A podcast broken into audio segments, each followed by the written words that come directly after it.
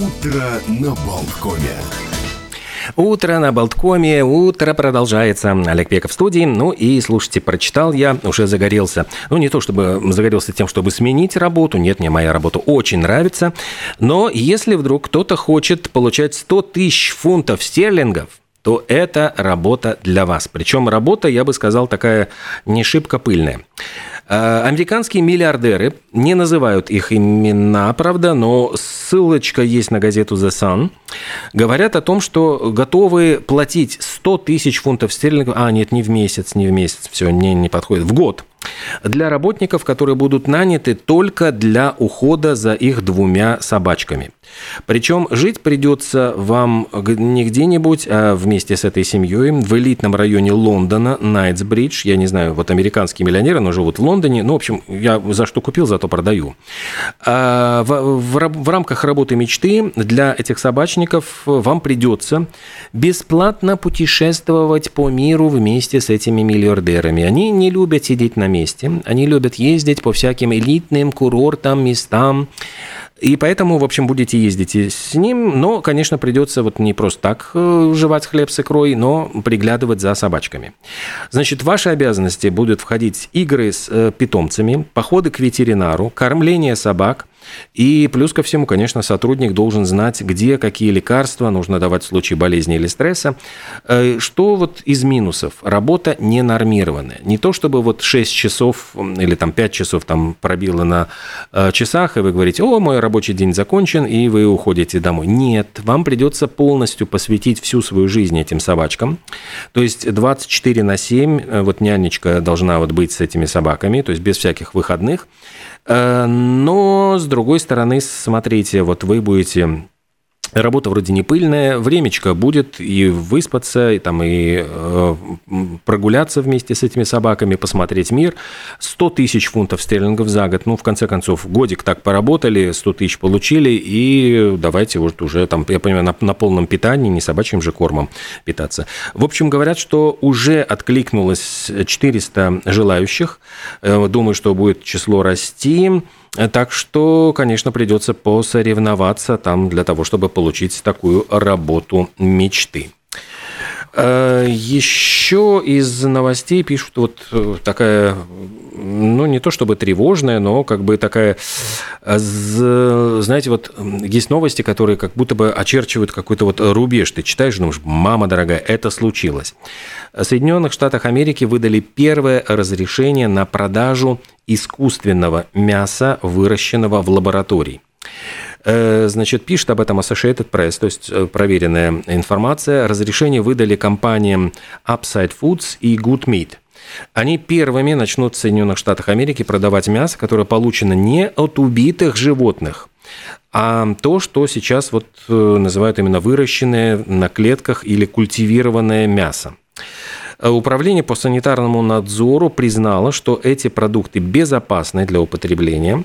Э, Причем говорят, что это делается, ну, как не то чтобы гуманно и безболезненно, но у животного берут просто образцы стволовых клеток, помещают в биореактор, это такой резервуар с бульоном, где есть факторы роста, витамины, минерал, минералы, и эти стволовые клетки начинают активно размножаться. Ну и затем эти клеточки сливаются, образуют мышечные волокна, и готовый продукт – это такая куриная грудка, немножечко бледнее, чем э, вот, натуральная, но зато вид, запах, вкус – это все абсолютно напоминает вот именно куриное мясо. Правда, э, говорят, что цена будет немножечко такая кусачая, ну или там, если про курицу клювачая, э, чем вот как обычная, но, э, значит, 20 долларов за фунт. Вот я так это как бы пытаюсь перевести сейчас в уме, но потом, наверное, с математикой у меня плохо. Но говорят, что, в принципе, это конкурентно способно с, по цене с элитной органической курятиной. А это действительно получается, ну, такая органическая. Говорят, что подавать это будут в специальных ресторанах, так просто вот эм, в магазине такое мясо не купишь, но, тем не менее, Э, да, вкусненько и любопытно. В общем, мы на пороге с вами какого-то исторического, можно сказать, события.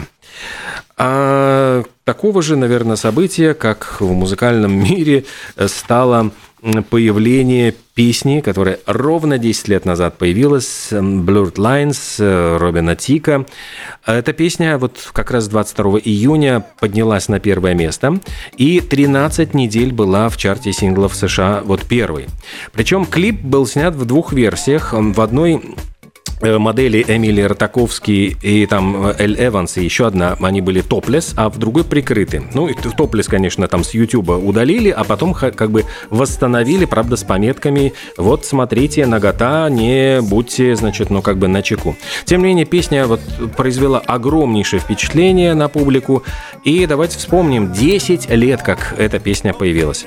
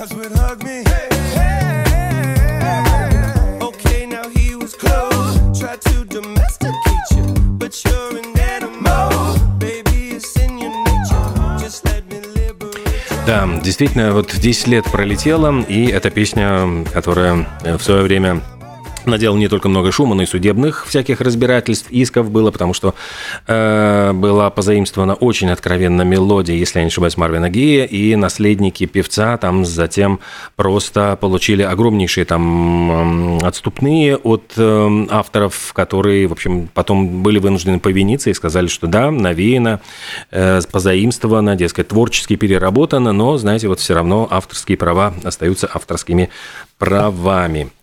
Э, что ну, что-то вот действительно происходит в мире впервые, и в 1983 году, то есть это 40 лет назад, в НХЛ ввели правила овертайма. То есть это э, правило дополнительных 5 минут игры до первого гола в случае ничьи в основное время, и то самое правило, которое э, работает и по сей день, когда нужно выявить победителя, и ничья не устраивает ни одну из двух сторон. А Еще в этот день появился на свет американский шахматный гений Пол Морфи. Он эм, был действительно очень, э, ну, таким нервным человеком. Он, эм, кстати, и, к сожалению, вот у него прогрессировала шизофрения. Он э, даже бросил игру в шахматы, пытался забросить, э, замыкался в кругу близких людей. И в конце концов, вот когда он скончался, он скончался, ну, достаточно таком еще, ну, 47 лет, не совсем уже стариком. Говорили, что вот умер при таких загадочных обстоятельствах, вроде бы от инсульта, но э, стал он знаменит благодаря такой оперной партии, как ее называли, потому что он играл против Карла Брауншвейгского и графа Изаура в театре итальянской оперы в Париже. Причем сыграл вот именно с двумя любителями э, шахмат, ну, этого герцога, кстати, потом не изложили, э, и, ну, не потом, а до, до этого вот он Брауншвейге, и поэтому он уехал в Париж, и французский аристократ. Вот они были страстными поклонниками шахмат, а Морфи э, считался одним из величайших таких тоже шахматных гениев. И герцог частенько приглашал Морфи э, в итальянский, театр итальянской оперы, и у герцога была там частная ложа, причем она была настолько близко расположена к сцене, что он мог, э, высунувшись из этой ложи, там, поцеловать Примадонну, когда она подходила ближе к этой ложе. Ну и в то же время он обожал шахматы, и его высочество обожал, значит, играть в шахматные Э, ну, играть шахматные партии прямо во время исполнения оперы. Вот говорят, что играли, э, ну, была постановка нормы, когда они играли эту знаменитую вот шахматную партию, и так громко обсуждали вот и вскрикивали с, э, во время игры в шахматы, что прямо отвлекали артистов и говорили, что сами а, а, актеры, которые, значит, выступали в это время, тоже с любопытством подглядывали, чем же там занимаются в этой герцогской ложе, ложи. А сидел спиной, а герцог, значит, лицом э, к сцене. Ну, и им было очень интересно, значит, э, как все это происходило. Там, по-моему, певица Розина Пенко, которая исполняла партию друидской жрицы, она, значит, прямо вот подходила на цыпочках вот к, этому, к этой ложе и туда, значит, смотрела, а говорили, что вот хор друидов, прямо э, призывавших огонь и кровь на головы врагов римлян, прямо, значит, вот адресовал все это вот туда, в эту ложу. Ну, ну и говорят, что Морфи действительно сыграл блистательную партию, она вошла в историю шахмат, и она завершилась выдающимся таким его триумфом. Э, партия это до сих пор разбирается и считается одной из самых вот каких-то ярких и красивых в истории шахмат. Э, еще в этот день, ой, я забыл, тут столько у нас еще есть эм, день рожденников. Мэрил Стрип сегодня исполняется 74 года. Она обладательница какой-то уймы просто Оскаров по числу номинаций. Она, по-моему, превзошла абсолютно всех. У нее 9 золотых глобусов. И, конечно, э, считается она невероятно удивительной вот совершенно актрисой, которая умеет перевоплощаться, может сыграть и домохозяйку, и железную леди Маргарет Тэтчер. Она играла и женщин жестких, холодных, вот как «Дьявол носит Прада», там вот Анну Винтур практически не то чтобы спародировав, но скопировав. Э, в общем, мастер перевоплощений и, конечно, вот э, «Шляпу долой» она одна из величайших актрис истории. Так же, как и Клаус Мария Брандау Power. Вот все вспоминаю, что довелось мне, вот когда приезжал он на э, Балтийскую жемчужину, просто сидеть рядышком с ним в одном кресле, когда там он отсматривал фильмы, э, выдвинутые на награды, и, конечно, вот ощущение такого, что ты сидишь рядом вот со, со звездой, с актером, которого ты видел в фильме «Мефисто», который сыграл в фильме «Русский дом», кстати, русского диссидента, такого советского диссидента, э, который ну, с, с Мишель Пфайфер играл он и с Шоном Коннери. И, кстати, Шоном же Коннери он играл в фильме «Никогда не говори никогда» «Never say never again». Это картина, которая в Бандиане считается неканонической. То есть там очень хитрая история. Просто Шон Коннери э, в шестой раз сыграл Джеймса Бонда, однако его не признают эту роль вот, э, продюсеры Бондианы э, именно за счет того, что права на вот этот сюжет был, они не совсем принадлежали Яну Флемингу. То есть Ян Флеминг написал этот сценарий, написал изначально как сценарий для фильма в соавторстве, и в результате там каких-то очень сложных юридических казусов студия Sony получила возможность снять свой фильм «Бондианы». Причем они снимали э, с Шоном Коннери в то время, когда параллельно снимался фильм э, с Бондианой, где играл Роджер Мур Джеймса Бонда. В общем, эти две картины вышли в один год, соревновались в прокате, ужасно все были, ну, переживали, что такой какой-то казус приключился, появился, и э, официально его как будто бы нет, хотя я очень люблю эту картину, она э, очень, ну, такая веселая, действительно смешная, но Клаус Мария Брандауэр там, вах, такой злодей, злодей, злодей. Э, Крис Кристоферсон и певец, и актер. Я помню его по фильму «Конвой», где он играл такого дальнобойщика американского, э, который вступает в конфликт с э, шерифом штата, там, с полицейскими, и затем вот он просто несется, его пытаются арестовать, а он едет на, своей, вот, на своем грузовике-трейлере, снося все кордоны и преграды. В общем, очень такая, ну, была яркая у него роль. А потом он играл в фильме «Звезда родилась» с Барбарой Стрейзенд до Леди Гаги. И тоже эта картина была в свое время большим-большим хитом. А, кстати, вот мы заговорили про Бондиану. Слушайте, есть же еще одна прекрасная дата, группа Аха и Living, э, Living Daylights. Это э, «Искра из глаз», в общем, переводится, как сначала как-то его переводили как «Живые огни». А ведь это песня, которую написал гитарист группы Аха Пол Воктор Савой. Она стала одной из самых действительно красивых песен из Бондианы. Она была выпущена в 1987 году для фильма, который так и назывался, «Living Daylights» или «Искра из глаз», или там там «Живые огни», и где Бонда играл Тимоти Далтон. Он, кстати, всего лишь два раза выступил в роли Джеймса Бонда, а затем вот ушел с поста 007. Но давайте вот песню эту вспомним.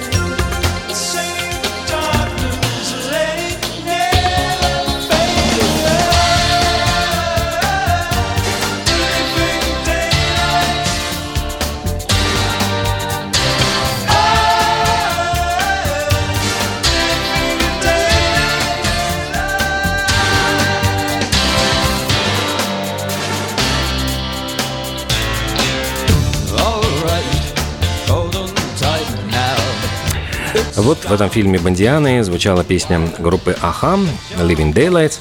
И еще из музыкального календаря несколько событий. Вот два сразу события связаны с группой YouTube.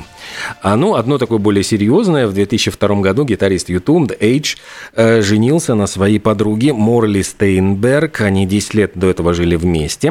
Вся эта свадьба гуляли на юге Франции. А пара впервые встретилась, когда Юту еще путешествовали, ну, ездили в турне, э, у них был там ТВ, Зу, Зу ТВ, э, такая вот, ну, тур, и э, тогда Морли Стейнберг была танцевала танцы живота. В общем, как-то так очень э, туманно описывается момент знакомства, но, понимаю, поразила, сумела очаровать. Десять лет они как-то так вот встречались, женихались, а потом все-таки вот сказали «Yes, I do». Причем среди гостей были, ну вот, Боно, Дэйв Стюарт из Eurythmics, Лени Кравец, в общем, такие достойные гости. И более такая курьезная из U2. Дело в том, что в 2011 году э, сбежал вот как-то из домашнего зоопарка Боно бродячий павлин. Причем начал сеять хаос он в Южном Дублине, причем я понимаю, что это был такой, ну, партнер э, самочки, э, который как-то, я не знаю, перевозбудился, может быть. Вот жил он э, в жилом комплексе в месте, вот, где сам певец проживал. И Значит, газеты выходили с заголовком, там очень такой был неприличный э, заголовок, э, обыгрывалось то, что э, самца павлина, значит, по-английски, ну, как бы самец павлина звучит очень похоже на простите, пожалуйста, ну вот мужское достоинство. И поэтому, значит, вот то, что вот, значит, самец павлина Боно сводит жителей с ума, звучало весьма весьма двусмысленно. Ну, я понимаю, что журналисты изгалялись, вот пытались как бы так чуть-чуть э, такого добавить желтизны в заголовочек. Ну, и местные жители действительно рассказывали, что сталкивались с этой птицей, вот были несколько ошарашены и долго ее ловили. А еще приключился очень такой ну вот у нас дождик прошел небольшой, а вот в 2012 году в Англии, я понимаю, на фестивале фестиваль, наверное, по-моему, это был Гластонберри. Э, там просто разразился жуткий ливень, и тысячи поклонников рок-музыки оказались посередине, там, поскольку это было такое большое поле, это было просто, оно превратилось в болото. И творилось что-то совершенно невероятное. Оно говорят, 55 тысяч человек просто оказались вот в, в каком-то таком глиняном замесе. Там машины э, практически не могли припарковаться, потому что они забуксовали в грязи. Фанаты застряли в пробках там по 16 часов по дороге на этот фестиваль, где выступали и Лана Дель Рей, и Том Петти с Heartbreakers, и Брюс Спрингстин, и Pearl Jam. В общем, достаточно были такие очень большие заявленные крупные, крупные э, артисты, но, в общем, пришлось пережить вот ради любви к музыке очень и очень сложные времена. Ну и еще в 1956 году в этот день состоялся концерт Элвиса Пресли. У него вот был 10 концертов в театре Paramount в штате Джорджия. И просто интересно, что именно на этом концерте впервые были выдвинутый вот этот его такой райдер, э, который сформулирован был. Ему, менеджеру сцены, дали такие указания. Белый свет убираем, Пресли работает только с цветными прожекторами, и у Пресли нет бисов. Когда он уходит со сцены, вы просто резко опускаете занавес. Никак, он не вернется на сцену, и ничего не поет на бис. Это были вот как раз его такие э, установки. Затем появится фраза «Элвис покинул здание», просто для фанатов, которые продолжали еще беситься и требовать продолжения банкета. Но вот Элвис никогда не пел на бис. Когда он уходил, он уходил уже не, вер... не возвращаясь на сцену. Э, в отличие от меня, вот я еще вернусь, у нас будет программа «Люблю лайф», и я вместе с Инной Авиной расскажу вам о традициях празднования Лиго, мы поговорим об этом. Э, где-то через час э, полистаем свежий номер журнала «Люблю», ну и вот поскольку он посвящен весь Лига, наверное, эта тема будет очень-очень актуальной.